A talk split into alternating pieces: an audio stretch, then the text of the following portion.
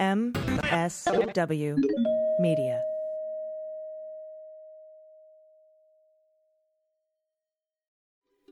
Thanks to Splendid Spoon for supporting Daily Beans. Splendid Spoon sends delicious plant based meals and snacks designed to fit your busy schedule instead of taking time out of it. Go to splendidspoon.com slash dailybeans for $50 off your first box when you subscribe to the breakfast, lunch, and reset plan or the breakfast, lunch, dinner, and reset plan. And thanks to Osea for supporting Daily Beans. Osea has been making products that are clean, vegan, and safe for your skin and the planet for over 25 years. We have a special discount just for you. Get 10% off your first order with promo code DailyBeans at OseaMalibu.com.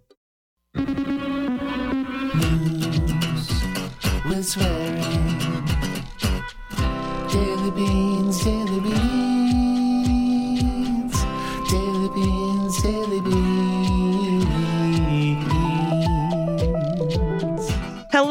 and welcome to the Daily Beans for Monday, April 18th, 2022.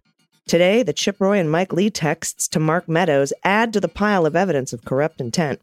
Twitter blocks an Elon Musk takeover using a clever time tested poison pill. A little known dark money group is targeting Biden's entire slate of nominees, and well placed sources say the $2 billion Kushner payoff was likely for intel he gave Mohammed bin Salman. I'm your host, Allison Gill. Hello, everyone. Happy Monday. Dana's traveling today back from San Diego. We had an amazing time at her show featuring Bruce and her and Suzanne, Suzanne Westenhoefer. It was absolutely incredible. Thanks for everyone coming out, to all the people who came to the show that were Daily Beans listeners. It was wonderful to see you and meet you. And uh, hopefully we'll have a meetup like that again soon. It was so funny. Oh my God, Dana's so funny. I hope you get to hear her comedy at some point. She will be back with us tomorrow.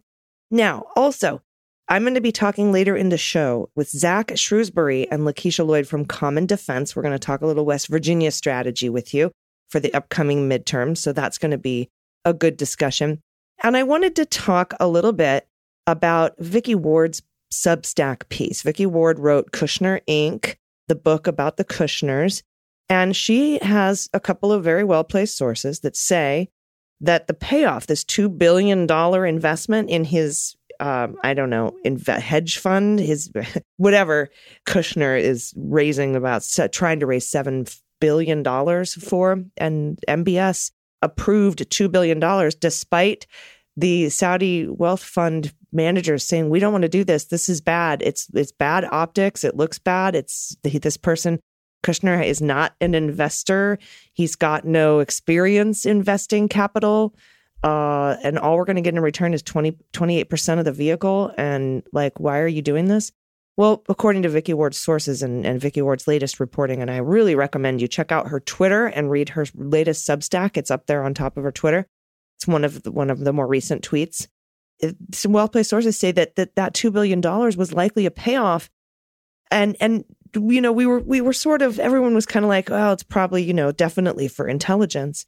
But back all the way to May of 2018, I've been tweeting about some very specific US intelligence on traitors to the crown in Saudi Arabia that Jared Kushner provided to Mohammed bin Salman. And within weeks of that meeting in Riyadh, they were all rounded up and arrested, and some executed and murdered and tortured. And so that intel I thought, what did what is he going to get for that? Because that's obviously selling our secrets, and it's also what Vicky Ward posits might be the you know the why everyone was hair on fire about Kushner's security clearance and foreign influence.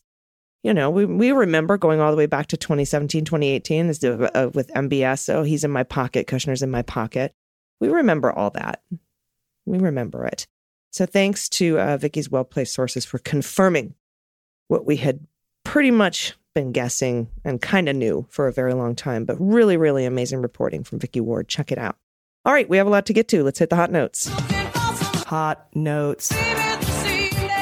All right, in the weeks between the 2020 election and the January 6th attack on the Capitol, almost 100 text messages from two staunch GOP allies of then President Trump reveal an aggressive attempt to lobby encourage, and eventually warn the White House over its efforts to overturn the election. That's according to the messages obtained by the House Select Committee and reviewed by CNN. Who leaked these messages to CNN? The texts, which have not been previously reported, were sent by Republican Senator Mike Lee of Utah and the Republican Rep Chip Roy of Texas to then White House Chief of Staff Mark Meadows, who is under criminal investigation both federally and in North Carolina for voter fraud. The text exchanges show that both members of Congress initially supported legal challenges to the election, but ultimately came to sour on the effort and the tactics deployed by the Trump team, right? Quote, We're driving a stake in the heart of the federal republic. That's what Chip Roy texted Mark Meadows on January 1st.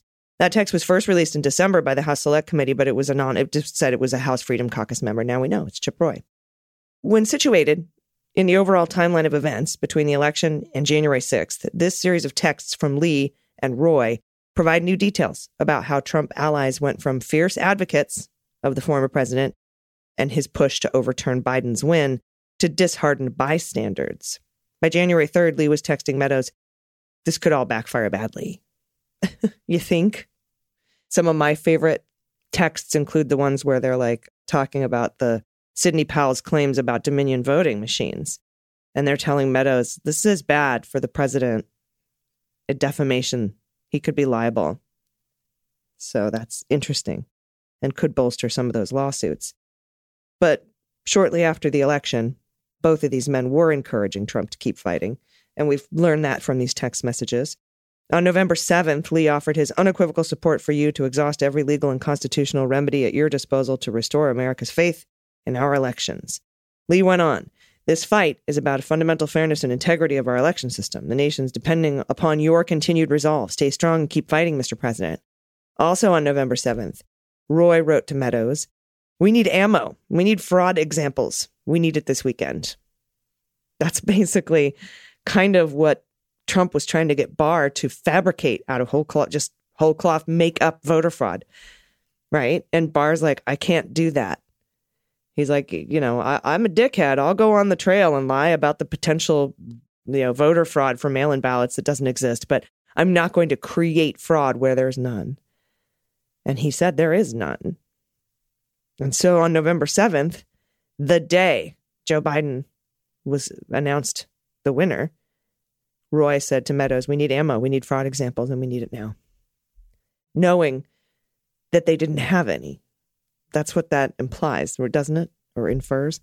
In a statement to CNN, Lee's communications director, Lee Lonsberry, said, I'd like to highlight that Senator Lee has been fully transparent, pointing to how Lee called for an investigation into claims of fraud in the 2020 election, but ultimately recognized Biden as president elect and voted to certify the electoral results on January 6th.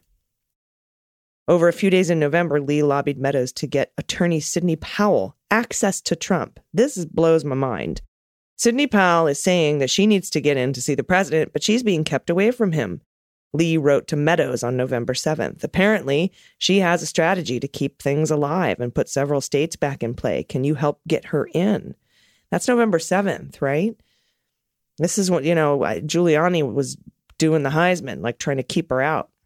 Lee then sent Meadows Powell's cell number and email. On November 9th, two days later, Lee again pressed Meadows about Powell, calling her a straight shooter.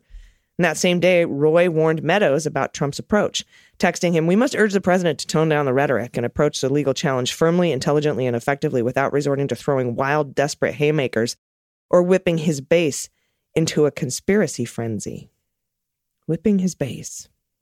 Then came the now infamous news conference on November 19th, where members of Trump's legal team, including Powell, Giuliani, and Jenna, laid out a series of false claims and conspiracy theories about alleged voter fraud. The message started to take on a more critical tone, these text messages around that point after after that press conference. Hey brother, we need substance or people are going to break, Roy texted on November 19th. That's a few hours after the news conference. Two hours later, Lee texted Meadows with serious concern, saying he was worried about the Powell press conference. This potential defamation liability for the president is significant. That's what I was talking about. For the campaign and the president personally unless Powell can back up everything she said, which I kind of doubt she can. And then Meadows responded to that set of texts from Mike Lee by saying, I agree, very concerned. The news conference came as Trump's legal losses were piling up, right? And in, in the courts, those 60 cases he eventually lost, and they started to started to get a pretty good body count going there. And by late November, Lee shifted away from Powell and started promoting right wing lawyer John Eastman by late November, who, a federal judge in California, said just this past month may have been planning a crime with Trump as they sought to disrupt the certification of the electoral votes. That judge called it a coup in search of a legal theory. Privately, Roy was also texting Meadows with support for Eastman and criticizing Rudy. Have you talked to John Eastman? Roy texted November 22nd. Get Eastman to file in front of PA Board of Elections. Get data in front of public domain. Frigging Rudy needs to hush. Chip Roy. By December, both Republican lawmakers expressed grave concerns to Meadows about the plan to challenge the election on January 6th. The plan, remember, it was a plan. On December 16th, Lee asked Meadows for guidance. If you want senators to object, we need to hear from you on that, ideally, getting some guidance on what arguments to raise. we need you to tell us why we need to object. Quote, I think we're now past the point where we can expect anyone will do it without some direction and a strong evidentiary argument. No, you're wrong. Hawley and Cruz sure did. On December 31st, Roy expressed even more concern in text to Meadows. He said the president should call everyone off. It's the only path. If we substitute the will of the states through electors with a vote by Congress every four years, we have destroyed the Electoral College, respectfully. That's what Chip Roy wrote. And by this time, Trump and his allies were working behind the scenes to enlist portions of the federal government in the effort to overturn the election. As we know, including Justice Department officials, Bill Barr, asked him to investigate the fraud, and the agency declared there was none. As I said, Trump was also putting heavy pressure on Mike Pence to not certify the election. In a January 3rd text to Meadows, Lee argued that Trump's effort to have states send alternate slates of electors to Congress was not legitimate. Was not legitimate. No way Trump didn't know. Quote, I only know this will end badly for the president unless we have the Constitution on our side. That's what Lee texted to Meadows. This is Mike Lee. And unless these states submit new slates of Trump electors pursuant to state law, we do not have the Constitution on our side. It's known, it was well known. As CNN has previously reported, the plan to replace authentic electors with fake ones in a handful of swing states was orchestrated by allies of the former president, overseen by Rudy. None of those alternate slates of pro Trump electors received sign off from state officials or were put before Congress. Pence changed the language to block it from happening. And it's being federally criminally investigated. While Lee and Roy both voted to certify the electoral results in favor, more than 100 of their Republican colleagues in both the House and the Senate did not. Chief among them, Ted Cruz, Josh Hawley, both of whom Lee called out in his text to Meadows, by the way. Lee said, I have grave concerns with my friend, the way my friend Ted is going about this effort. This will not inure to the benefits, the benefit of the president. Let's add that Lee said unless new competing slates of electors were put forward in accordance with state law, the net effect could help people like Ted and Josh to the detriment of Donald John Trump. When January 6 finally came, neither Lee nor Chip Roy joined their colleagues in objecting to the results. After the violence unfolded, Congress returned to session. Roy said on the House floor the president should never have spun up certain Americans to believe something that simply cannot be. And he also texted Meadows, This is a shit show. Fix this now. If you want to see all those texts, you can Google the Roy Lee CNN texts, and they've got them all listed out for you. Also, the contentious confirmation hearings for Ketanji Brown Jackson ultimately, as we know, resulted in her being confirmed to the Supreme Court. Woohoo! But the fierce campaign against her is concerning, in part because it was spearheaded by a new conservative dark money group that was created in 2020, the American Accountability Foundation. An explicit purpose of the AAF, a politically active, tax exempt nonprofit charity that doesn't disclose its backers, is to prevent the approval of all Biden administration nominees. That is one of their purposes. This comes uh, from a piece in The New Yorker by Jane Mayer, the amazing Jane Mayer, she says while the hearings were taking place, the AAF publicly took credit for uncovering a note in the Harvard Law Review in which they claimed Jackson had argued that America's judicial system is too hard on sex offenders. The group also tweeted that she had a soft on sex offender record during her eight years as a judge on the U.S. District Court for the D.C. District of Columbia. And, as the Washington Post and other outlets stated, Jackson's sentencing history on such cases was well within the judicial mainstream and in line with half a dozen judges appointed by the Trump administration. When Jackson defended herself on this point during the hearings, the AAF said on Twitter that she was lying. The group's allegation, reminiscent of the QAnon conspiracy, which claims that liberal elites are abusing and trafficking children, rippled through conservative circles. Tucker Carlson repeated the accusation on his Fox News program, with a chyron declared Jackson lenient on child sex cases. Marjorie Taylor Greene, the extremist representative from Georgia, called Jackson pro pedophile. And rather than attack single candidates or nominees, the AAF aims to thwart the entire Biden slate. The obstructionism, like the Republican blockade of Biden's legislative agenda in Congress, is the end in itself. The group hosts a website, BidenNoms.com, that displays the photographs of administration nominees it's targeted as though they were hunting trophies. And the AAF hasn't just undermined nominees for cabinet and court seats, the kinds of prominent people whose records are usually well known and well defended. It's also gone after relatively obscure sub cabinet level political appointees whose public profiles can be easily distorted and who have little entrenched support. The AAF, which is run by conservative white men, has particularly focused on blocking women and people of color. As of last month, more than a third of the 29 candidates it had publicly attacked were people of color. Nearly 60% were women. Among the nominees, the group boasts of having successfully derailed are Saule Omarova, a nominee for comptroller of the currency, and Sarah Bloom Raskin, whom Biden named to be the vice chair for supervision of the Federal Reserve Board, David Chipman, who Biden wanted to run the Bureau of Alcohol, Tobacco, and Firearms and Explosives, and David Weil, Biden's choice for the Wage and Hour Division of the Department of Labor. Both saw their nominations flounder in the wake of AAF attacks. Currently, the group is waging negative campaigns against Lisa Cook, who is, if confirmed, would become the first black woman to serve on the Federal Reserve Board of Governors. You can read the rest of this piece in the New Yorker, NewYorker.com. The Democrats always seem to be playing defense. I would like to see our offense get on the field.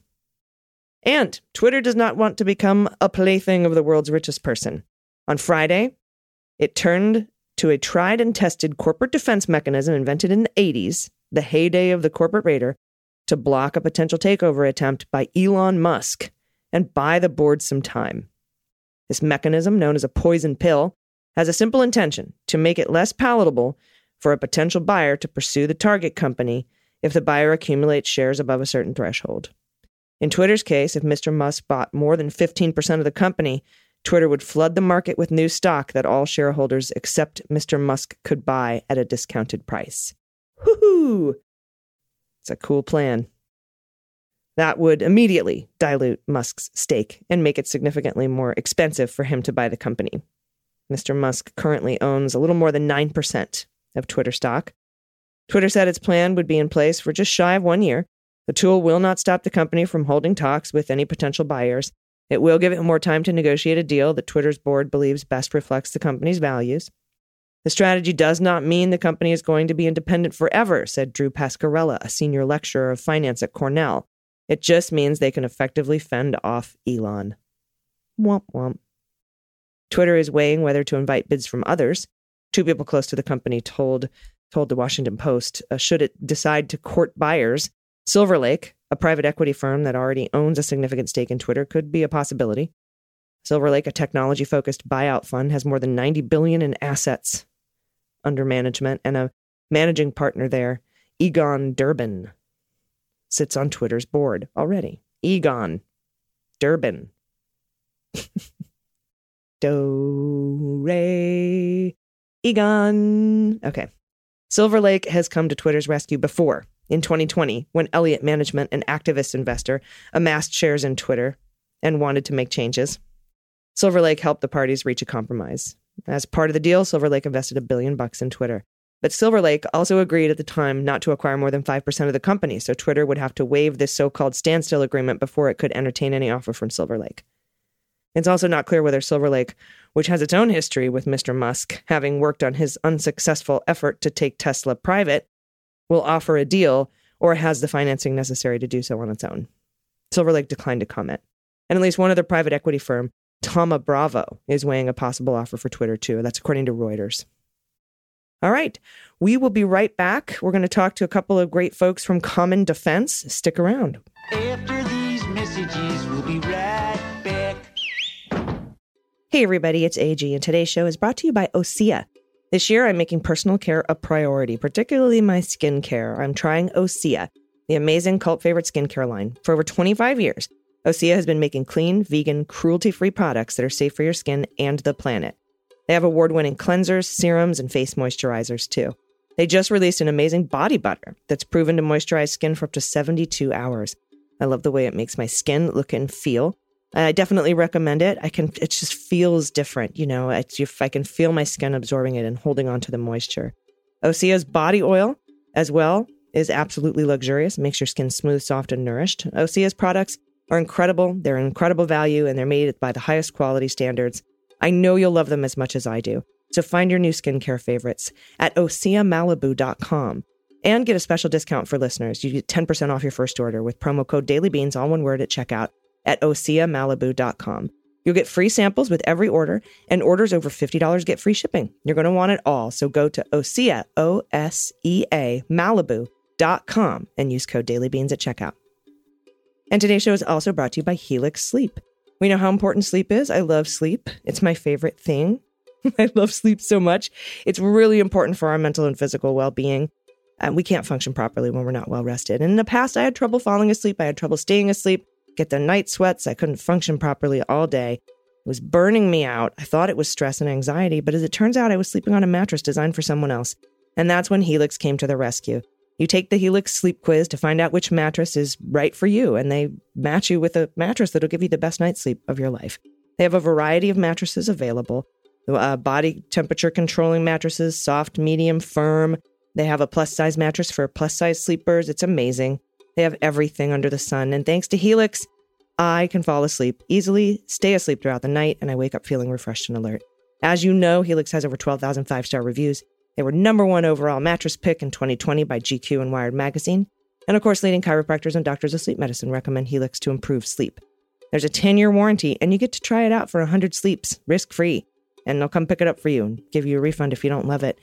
And they have financing options available too. Now, right now, Helix is offering up to $200 off all mattress orders and two free pillows for listeners at helixsleep.com slash dailybeans. That's H-E-L-I-X sleep.com slash dailybeans for up to $200 off all mattress orders and two free pillows. Everybody, welcome back. I'm happy today to be joined by a climate justice organizers with Common Defense, Zach Shrewsbury and Lakiesha Lloyd. Welcome. Thank you for having us. Thank you. I'm really excited to talk to you guys. We've talked to some folks from Common Defense before and the great work that Common Defense is doing. Can you remind the listeners what Common Defense is and, and what you're about? Yes. So, Common Defense is actually the largest grassroots veterans organization in the country. Our membership is 300,000 veterans, military family members, and supporters with members in every state. Uh, we focus on training, empowering, and mobilizing veterans to be leaders in their communities and to become an active part of our multi generational, multi racial movement for equality and justice part of that is what we're doing now with the climate justice piece that we're working on. As we know, that climate change is a very real thing.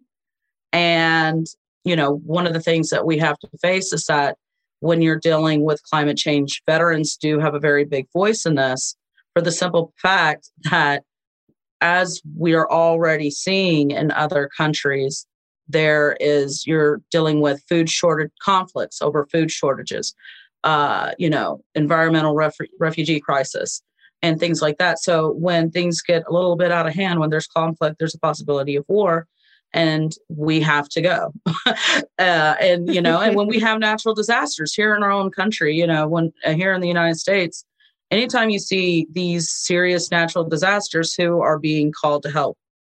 It's the National Guard, right? It's service members that are being you know called up to have to help take care of this and you know um, so this is something that is very very important to the veteran community with common defense yeah. And, I've noticed that veterans are really engaged, as are active duty service members, because uh, to be honest with you, the military has been on top of climate change and, and the impacts for quite a long time. I mean, I was in in the 90s Right. and we were talking about how we're going to have to deal with base closures and movement because of flooding and rising sea levels. And it wasn't until uh, recent administrations where the where the verbiage about climate change was taken out of all you know the federal government websites and and plans and policies and and we we were the, I was at the VA we're like wait how can you possibly not talk about this and just like wreck six of our largest military bases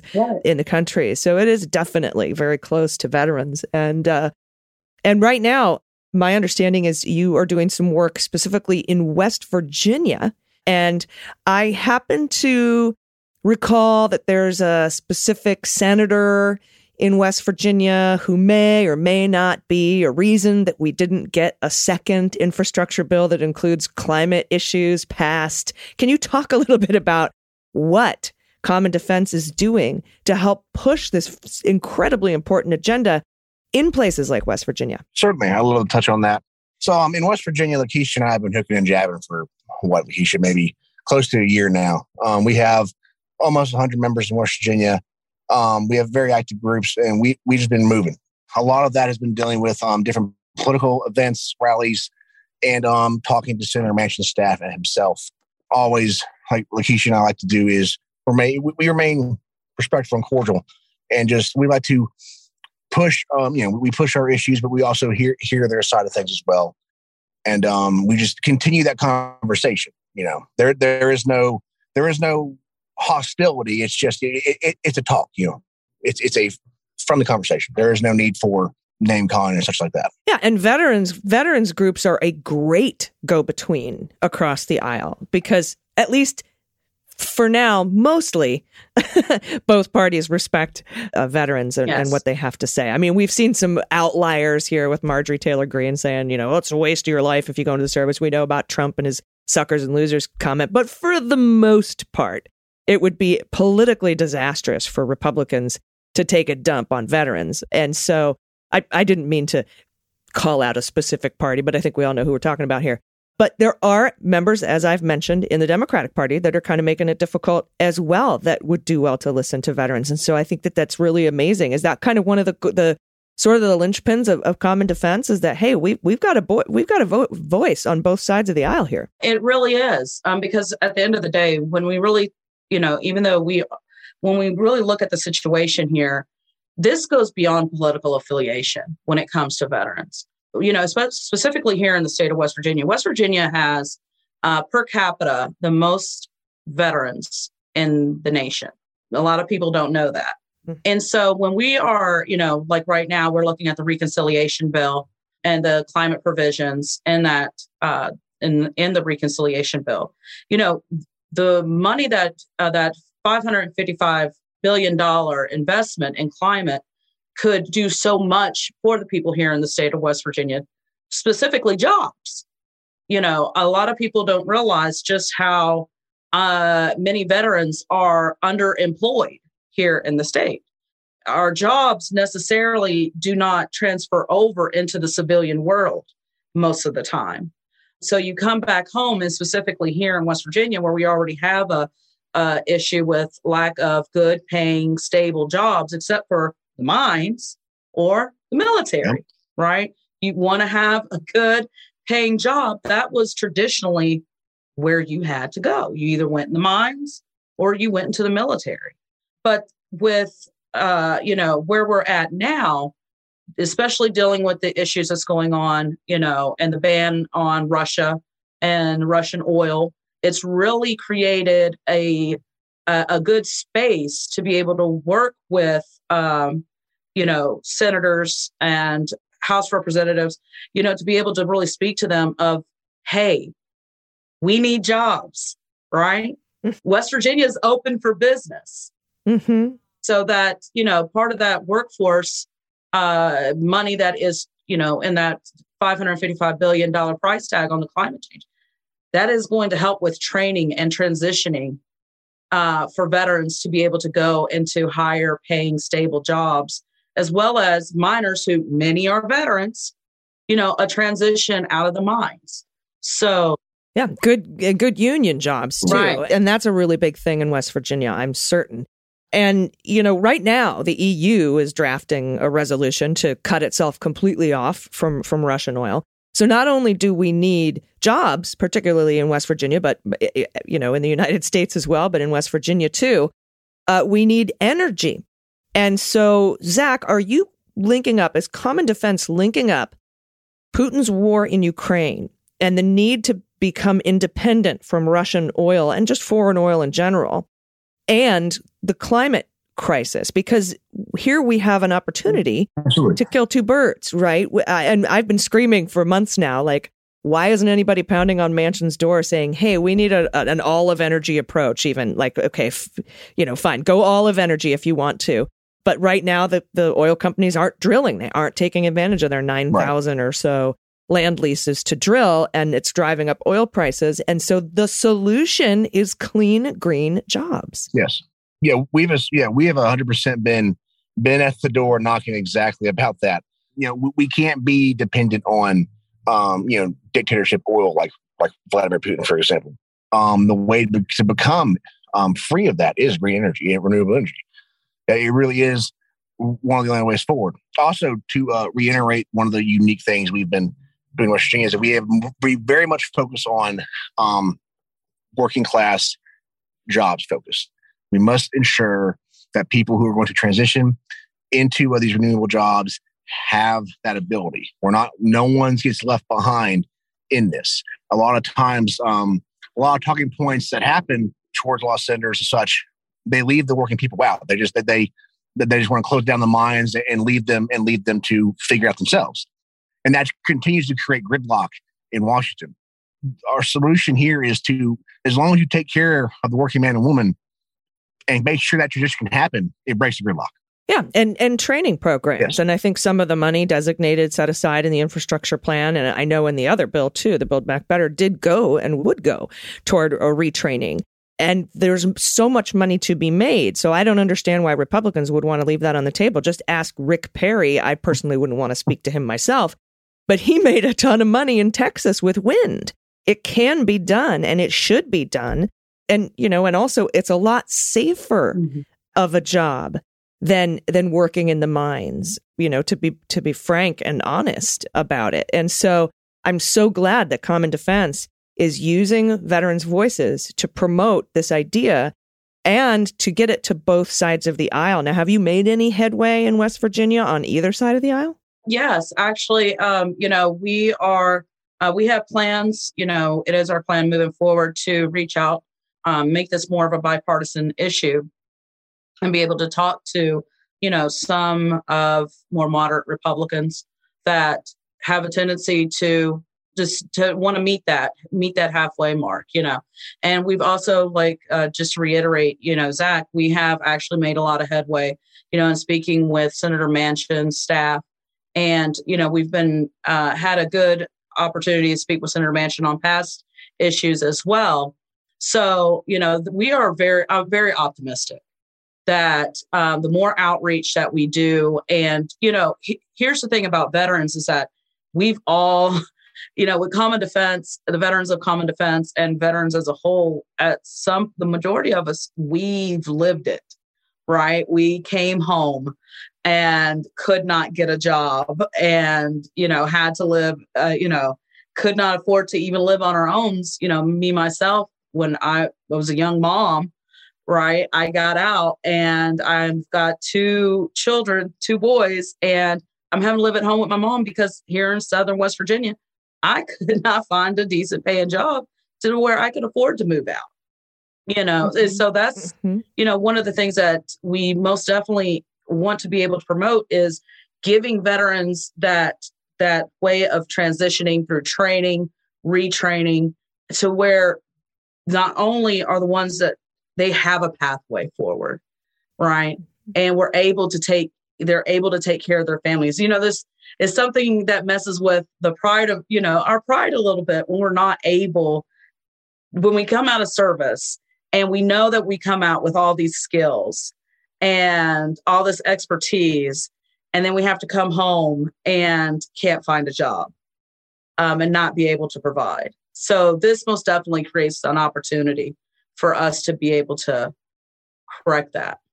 Yeah, 100%. And, and as someone who worked at the Department of Veterans Affairs for over a decade, I had been pushing the idea of setting aside some of the defense budget, the NDAA, Mhm. to train to train veterans or men and women or people who are just getting out of the armed forces to work in the health sector.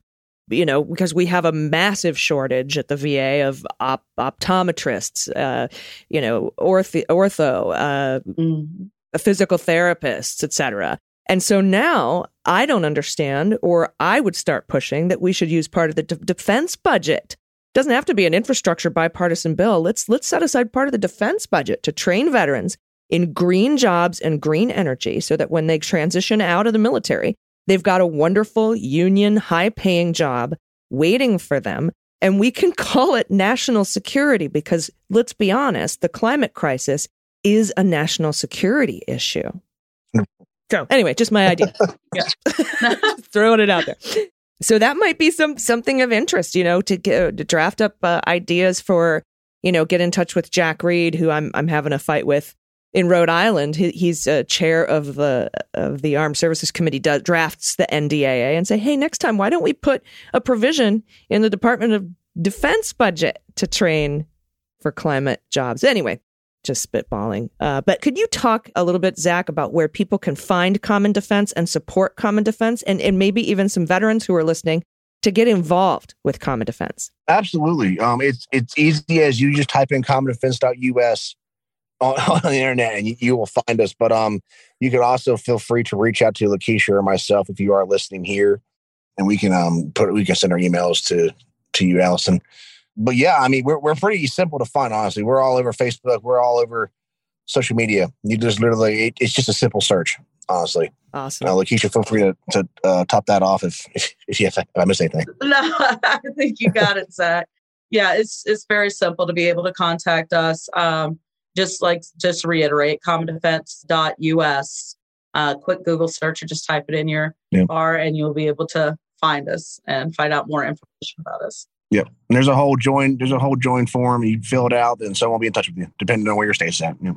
Uh, amazing. Well, thank you. Thank you both. Thank you for your service. Zach, what uh, branch were you in? I was in the Marine Corps. Lakiesha? I was in the Army.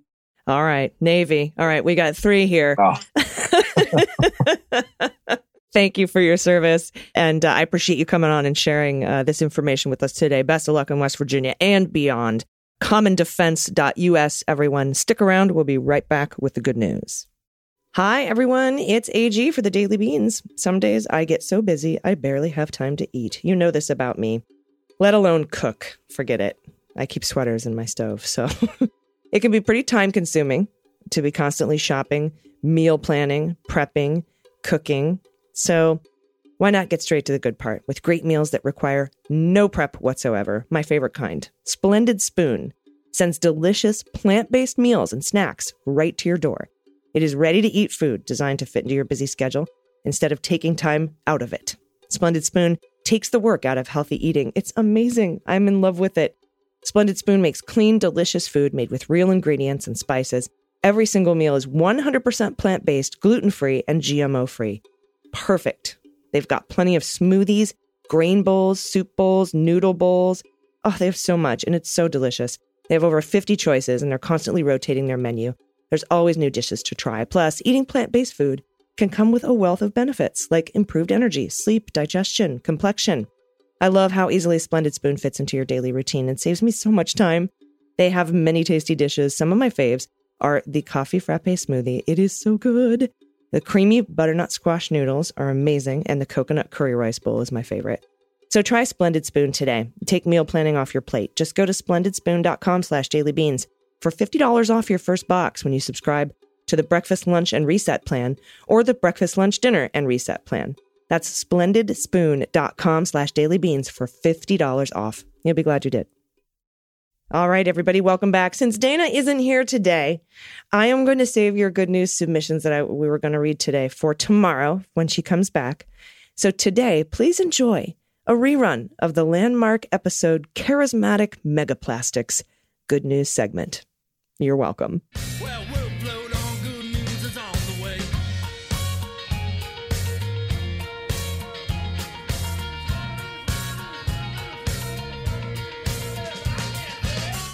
we are going to need i'm i'm begging like trump begged Raffensperger. I'm going to need your good news. We're going to need your good news this week and next week. Uh, it's so please send in any good news stories you have. Pod, pet, pics, uh, kids, grandkids, whatever you got. Send it in dailybeanspod.com. Click on contact. We, we also take corrections and uh, we also accept uh, confessions. And then, of course, if you want to have a dispute settled in Aimee's court on Fridays, we can do that too. So that's what we what we do. Um, you ready for this, Dana? I am. We've got uh, some long ones and some good ones. So Yep. Uh, I'll I'll kick this off with uh, Brian. Pronouns he and him. Hello, Beans crew. Thank you for doing your important work. AG, thank you especially for bringing us these shows. They're consistently amazing. Oh, thank you, Brian. You've helped me over the last four years get through some pretty dark times. Back at you, Brian. The good news is that it's almost over. Trump has done more harm to our democracy and collective spirit than I thought possible four years ago. The Democrats aren't perfect, but at least they're on our side. I look forward to your stories holding these villains accountable. I want to know Mitch McConnell's dark secret. I want to know about the skeletons in Pompeo's closet. I want to know why these scoundrels sold us out. We will finally, we will find out eventually, and that's the good news. Uh, I have attached a photo uh, and f- a few photos of our precious pups, Ahab and Sally. Ahab is 16 year old Jack Russell, and Big Sal is a 13 year old mini schnauzer. They love going for bike rides. The last photo is a promo for my local business, E Bike Cargo. If you ever want to do a segment on sustainable transportation, I would love to help. oh, very nice. These babies. look at the little. Oh, look at the schnauzer. Schnauzer party. So cute. That third picture. My goodness, all happy in the sun. Oh, and the palm trees. This looks nice. V Locker, I love it. It is great. Yeah, those little ba- baskets, those r- really cool, sustainable, awesome, um, secure baskets on the back of your bike to carry stuff around, and including tiny dogs. I love it. All right. We got more stuff coming. This is from Kelly, pronouns she and her. Happy New Year to everyone on the Beans team. I was listening to Friday's episode, Trump Pence Me Cute, and I had to pull myself off the road when I heard Linda's good news story so I could look up visual snow syndrome. I'm so thankful she wrote in with this good news because I think I may be dispo- uh, predisposed to this condition also. I've had migraines since early childhood and I've never had visual auras. I actually sometimes have auras that are partially paralysis, uh, but hey, that's unrelated. I do have serious light sensitivity though. And I, like Linda, also have a cardiologist for other reasons. And last year they had me try a medicine. Let me tell you all, I've never tried acid, but after one dose of that drug, it was like I woke up inside a kaleidoscope. Oh. Apparently, this was an extremely severe version of an already rare side effect called luminous phosphenes. My doctors were very confused. Everything I know about it, I've learned through my own research. I've honestly been freaked out about it ever since. It took weeks to go away, and I could barely walk from all the moving rainbow lights.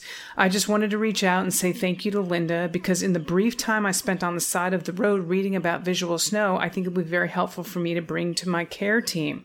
So thankful to UAG for creating this podcast that keeps me updated on the news. It has such a wonderful community where this kind of chance blessing can occur. Here's to a wonderful 2021. That's awesome. Kelly, thanks for writing in, and thanks for Linda for you writing in. See, we're all helping each other. This is wonderful. Uh, next up from Jim, pronouns he and him. Good news. As, December, as of December 14th, my wife Jan and I are great grandparents. Our grandson Philip and his partner Yasmin had a boy, Angel Matthew Hernandez. Baby and mother are healthy and doing well. Angel is Philip's middle name, and the baby's middle name is Matthew, uh, and that's for Philip's late brother, Matthew, who was murdered in 2013 at age nine by their father as he was losing a custody battle with our daughter after the divorce. Jessica and her boys have lived with us for about three years while her ex was in prison, and I had spent more dad time with those kids than their biological father, taking them to school, helping them with their homework, teaching them how to throw a frisbee at the park. We'll always miss Maddie, but seeing his name carried on this way feels good. So the birth of Philip's little boy is really good news, a wonderful holiday gift for the family. Interesting, the thought of being a great grandparent doesn't feel weird, but our daughter being grandma is unreal. I hope you have a safe and have a much better year in 2021. If you're able to start touring again this coming year, come to New Mexico. We'll be there. We should go to Albuquerque. Oh, in a heartbeat. I have the theater all set for us. You would love it. Oh, sweet. Okay, we're coming to Albuquerque. You got that, Jim? Pod Pet Picks Tax Attached. Man, that's hard to say. Our three cats, all from the same litter. We were foster failures and adopted them as kittens about eight years ago now instead of just fostering them. The two Tabby brothers are Rusty, orange and white, and Mapenzi, tan. His, his name is Swahili for lover boy. and uh, their tortie sister is Bolt, so named for her habit of instantaneously teleporting through any door left open for a microsecond if we don't want her to go through it. Her favorite stunt is to escape from the house. They're indoor cats. They just sit outside the door watching us and waiting for us to come scoop her up and schlep her back inside. Look at these babies. Oh, Semper Fidelis and take care. Hoorah. so sweet. They're beautiful. Look at the. I want to. I want to. I want to rub the belly. I want to rub the belly. So sweet. All of them so, so sweet. Oh, I love that story. You know, I think about listening to these stories from the listeners, just like how much life people have lived. You know, I, I, you know, I think about this all the time because of what I do for a living, AG. And when you were traveling um, with the the show and performing, we meet more people than most normal, on average, people do. And I just love hearing these stories of people and actually really connecting with it uh, all over the all over the world. Anyway, I think it's incredible. Yeah, I, it's amazing to like, you know, I sometimes sit and think about how complex my life is and how many people I know and all the things that I'm doing. And then I muse about everyone else having the same level of complexity in their lives and how expansive they are and that we all live together in this community and on this planet. And it's just, it blows my mind how much how much information and data and joy and pain and love and everything that is how how much is encompassed in just in just who we are as people. Totally. It's amazing. It's amazing. I love these stories. We have another one. This one's from Anonymous, pronouns he and him. Hello, ladies. Please forgive the length of this submission. There's just no short way to tell the story. I completely understand if you don't want to air this, privately enjoy and just get a good laugh, except for Donald Trump. Names have been changed for obvious reasons. Also, uh huh, I've been a listener since back in the kitchen table ast- uh, ast- atrocious audio days. My goodness. I'm not even sure how I found MSW, but I was stoked when the Daily Bean started and listened to it every day. Now, this is neither good news nor a confession, but it has to do with Donald Trump and dildos. So there has to be good, right? So maybe it'll be good on the slow good news day. This happening in September of 2019, so pre COVID, but it's worth telling. I thought about sharing it with Beans for a while. Last month, when you mentioned the Hungarian COVID super spreader orgy, I figured it was time. Great. Buckle up. Here we go, everyone. Uh, I work for a local chapter of an international nonprofit group dedicated to water quality issues relating to equity, conservation, and environmental quality. A couple times a year, we organize eighth graders to do a creek cleanup in our local stream. We provide five gallon, yep. We provide five gallon buckets, garbage bags, PPE, break them up into groups of five to eight kids accompanied by a teacher, parent, or representative of the nonprofit, and they clean about a mile of stream and stream bank. The kids collect everything they can reasonably and safely pick up. We bring it back to a sorting area where it is separated, weighted, and or counted. Glass and aluminum recycled, and the rest goes to the landfill. The kids use the data for their classwork, and the data we collect helps us quantify yearly totals, etc. Now, this creek goes right through the middle of town, a progressive, environmentally aware university town. This is a green belt and concrete path along the creek, and it stays relatively clean. But college kids, transients, tubers, kayakers, swimmers, recreationalists, kooks, and weirdos leave their shit everywhere, so there's a lot of crap left over. So the sorting area is near the dumpster in a hotel parking lot, and as things come in, piles develop. Cans and bottles, cigarette butts, shoes, tennis balls, clothes, all manner of flotsam and jetsam uh, start to accumulate. There are always some unusual finds. For each of these events, myself and other staff members keep an eye on what's picked up, and from the, the refuse, we um, elevate a holy trinity. It usually consists of the three largest or most unusual finds. It's normally what we call charismatic megaplastics. Um, example, traffic cones, kids' play kitchens, chairs etc. Now, the group of kids I was working with was three boys and three girls who had sort of self segregated by gender. We have to understand that kids are kind of all over the place. I'm mostly there to keep them from stepping on nails or picking up stuff we don't want them to, like jagged hunks of metal, needles, broken glass, etc. One of the young ladies goes, Hey, look at what I found. It's Donald Trump. I didn't immediately walk over to see what she was talking about before I even turned to look that direction. I heard the words that no 54 year old man working with eighth graders ever wants to hear. Isabella found a vibrator! Ah! Screek! Blah! Kelsey! Put it down! Put it in the bucket! Uh, I then did what any normal person would do in the situation. I fucking panicked. I mean, what the fuck was I supposed to do at that point? Is this a hazmat situation? Do they have all their shots? I just can't walk over and tell an eighth grade girl to hand over the vibrator, can I? Do I say anything at all? No. You don't say a fucking word and you pretend it's not happening. They'll just put it in a five gallon bucket, right? And when they dump it out on the collection area, I'll just snag it real quick and get to the dumpster, okay? I've got a plan. Now, a few seconds go by. I've collected myself and I'm at a level of benign resignation that my choice just to play it off like it isn't happening. All right.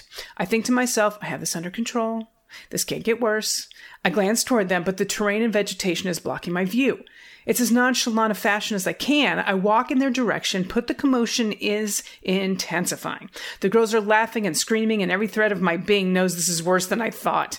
Now, as the situation comes into view, I see this isn't a vibrator at all. It's a giant double ended dildo one end bigger than the other and probably two feet long. One of the girls is holding a Donald Trump chia pet, bald, devoid of any chia. One of the others is hitting the Donald on the head and jabbing him in the face with the dildo. then she starts swinging it at her friends. The only, the only thing going on my way is that at this point the boys have not responded to the ruckus. However, runners, cyclists, and pedestrians are going past at a pretty good rate, and it's clear I am the adult in charge of these kids. Awkward. So, I decide this has to end now. It has to, or the situation will get infinitely worse than it already is. The potential spectacle caused by 50 other kids encountering the dildo has to be subverted. At this point, I've identified Kelsey as the one wielding the dildo, and I do what I have to. I do what I've not wanted to do until this point. I acknowledge and sequester the dildo. Heroically, I extend my arms, I open my garbage bag, and I say loudly, Stop! Now I've got their attention. Kelsey, Put the dildo. Fuck, I just said dildo to them. They think it's a vibrator. Oh, fuck it. Put it in. Put it in the bag. She drops it in a mostly empty garbage bag, which is tall enough to be contacting the path, the bike path below, and it hits the cement with a thud that, if I'm honest, almost makes me throw up in my mouth a little bit. Dana makes gag sound. Okay, keep calm and carry on. I say as they, they laugh for the obvious. okay. Uh, laugh for obvious. My mouth's actually watering a little bit. Okay. Um, laugh of obvious, not for good reasons, obvious metric reasons. Okay. After a few more minutes, the kids are ready to empty their buckets, so we start heading back to the sorting area. Along the way, I say quietly to the three girls, I'm throwing this in the dumpster, so as soon as we get back, no one's going to see it. And that was the last I spoke of it to them. One of the boys overheard me and asked what I was talking about. what are you talking about? He asked. Nothing. Isabel found a vibrator. It didn't find a vibrator. You found a, you found a vibrator?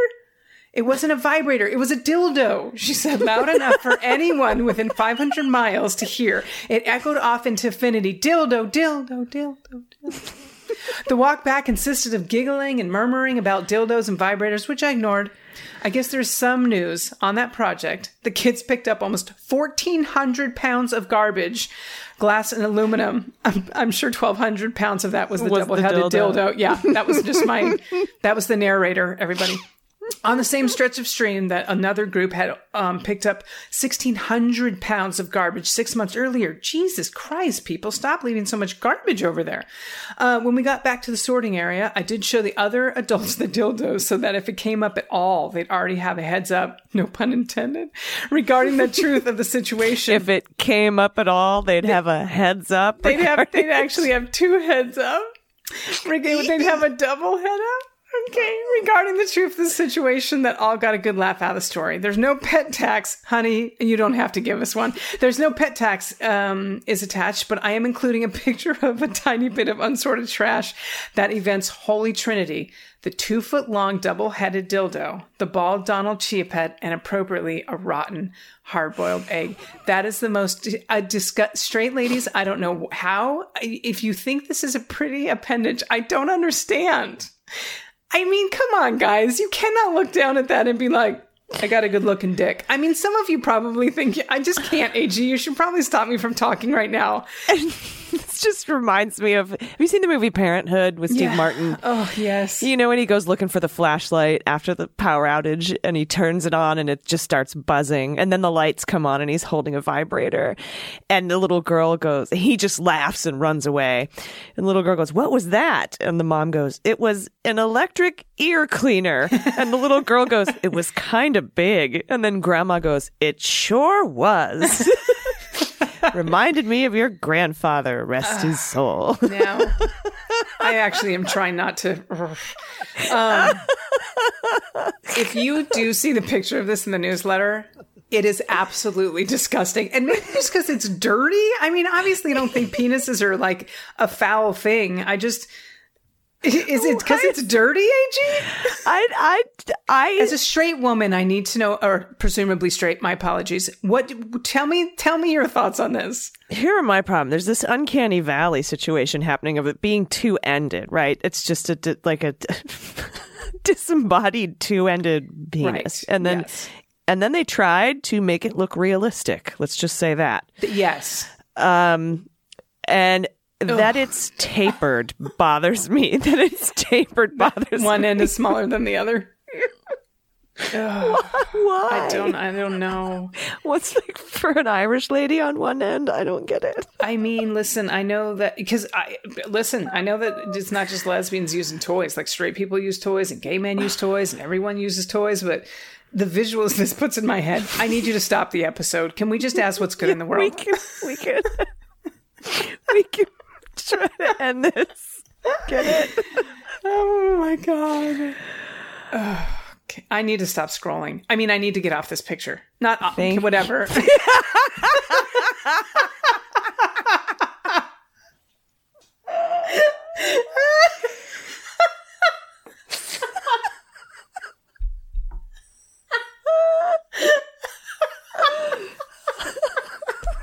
I can't breathe.